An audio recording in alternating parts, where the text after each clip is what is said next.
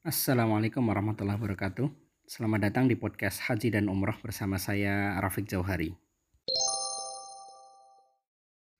Pada podcast kali ini kita masih membahas kitab Al-Arbaun Al-Makkiyah atau bisa juga diartikan kumpulan 40 hadis keutamaan Makkah yang disusun oleh Profesor Dr.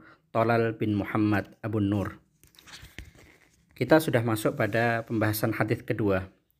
An Ibni Abbas radhiyallahu anhuma anna Rasulullah sallallahu alaihi wasallam marra biwadil azraq. Faqala أي واد هذا؟ فقالوا هذا وادي الأزرق قال كأني أنظر إلى موسى عليه السلام هابطا من الثنية وله جؤار إلى الله بالتلبية ثم أتى على ثنية هرشاء فقال أي ثنية هذا؟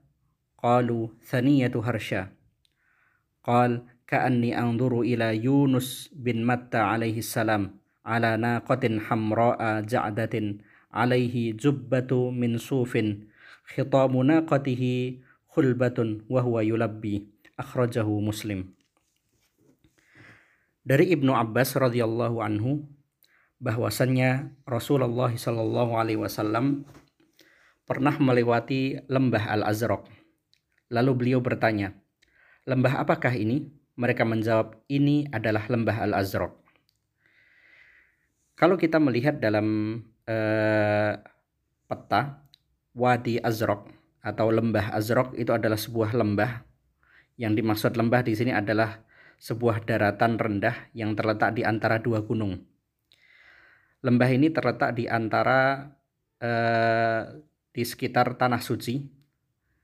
Zaman dulu dikenalnya dengan istilah Hijaz. Hijaz itu adalah sebuah tempat meliputi Makkah, Madinah dan sekitarnya. Tepatnya ini adalah jalur jamaah haji yang datang dari negeri Syam. Itu dinamakan sebagai Wadil Azraq atau Lembah Al-Azraq. Kemudian Rasulullah SAW bersabda, seolah-olah saat ini saya melihat Nabi Musa alaihissalam sedang menuruni dataran tinggi seraya bertalbiah kepada Allah dengan mengeraskan suara. Kemudian beliau Rasulullah SAW berjalan terus sampai tiba di sebuah dataran Harsha. Lalu beliau bertanya, Dataran apakah ini? Kemudian mereka menjawab, ini adalah dataran Harsha. Dan kalau kita melihat dalam peta, yang dinamakan sebagai Thaniyah Harsha atau dataran Harsha itu adalah jalur pertemuan untuk para jamaah yang datang dari Madinah dan jamaah yang datang dari arah Syam.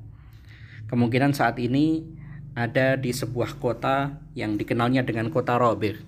Atau juga kita mengenalnya sebagai mikotnya jamaah haji atau jamaah umroh e, tepatnya dinamakan mikot Zuhfah itu adalah e, tempat yang dulu Rasulullah SAW bertanya dataran apakah ini? Ini adalah dataran Harsha.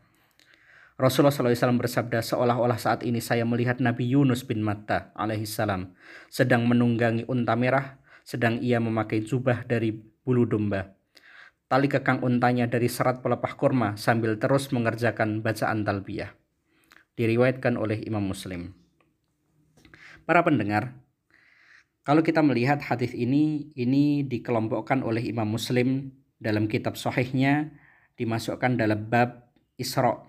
Isra itu adalah perjalanan Rasulullah SAW bersama malaikat ke Baitul Maqdis dari Masjidil Haram. Ini adalah uh, perjalanan Isra. Kenapa hadis ini dimasukkan dalam bab Isra? Karena kemungkinan eh, hadis ini terjadi ketika dalam perjalanan Rasulullah SAW melakukan perjalanan Isra dari Makkah menuju ke Palestina. Kalau kita melihat penjelasan dari Syekh Saleh Al-Maghamisi, beliau sebelumnya diberikan amanah sebagai imam besar Masjid Kuba dalam sebuah kitab yang beliau tulis berjudul Ayatul Haji fil Quran menjelaskan bahwa seluruh nabi sejak zaman Nabi Adam hingga Nabi Muhammad semuanya pernah mengunjungi kota Makkah dan semuanya pernah mengerjakan ibadah haji. Maka ketika kita tinggal di kota Makkah, hendaknya kita membawa keyakinan bahwasanya Makkah tempat yang kita tinggali ini adalah tempat yang sangat bersejarah. Ada ribuan ayat Al-Quran yang diturunkan di kota Makkah Begitupun juga ada banyak hadis yang disampaikan oleh Rasulullah SAW di kota Makkah. Makkah adalah tempat yang bersejarah.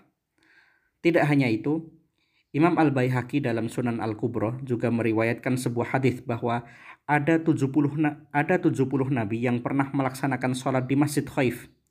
Masjid Masjid Khaif adalah sebuah masjid yang terletak tepat di samping Jamarat di Mina, kota Makkah. Kita sekarang bisa menjumpai ada sebuah masjid besar dengan uh, empat tower. Ini semakin menguatkan bahwa Makkah adalah sebuah tempat yang menyimpan banyak sejarah para nabi. Tidak sebatas sejarah seorang tokoh terkemuka, tapi ini adalah para nabi. Maka hendaknya para jamaah haji dan juga jamaah umroh menyadari akan keutamaan kota Makkah membawa perasaan ini di setiap sholat, di setiap membaca Al-Quran, dan melakukan amal soleh lainnya sehingga membuatnya lebih mengagungkan keutamaan tanah suci. Dan hendaknya ini juga semakin menambah keimanan terhadap para nabi. Kita meyakini bahwasanya tempat yang kita tinggali ini adalah tempatnya para nabi. Ini termasuk salah satu di antara keutamaan kota Makkah. Sekian podcast eh, pembahasan tentang hadis kedua dari kitab Al-Arba'un Al-Makiyah. Terima kasih sudah mendengarkan. Assalamualaikum warahmatullahi wabarakatuh.